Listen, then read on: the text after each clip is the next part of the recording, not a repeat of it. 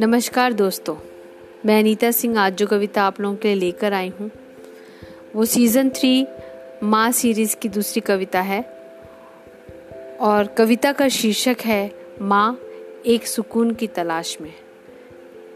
जब भी कोई मुझे डराता था, मैं दौड़कर तुम्हारे आंचल में छुप जाती थी, माँ एक सुकून की तलाश में। जब भी किसी ने मेरा दिल तोड़ा, मुझे अकेला रोता छोड़ा। जब भी कहीं चैन न मिला, तेरे आंचल की याद आई, माँ एक सुकून की तलाश में। आज भी डर जाती हूँ, टूट जाती हूँ।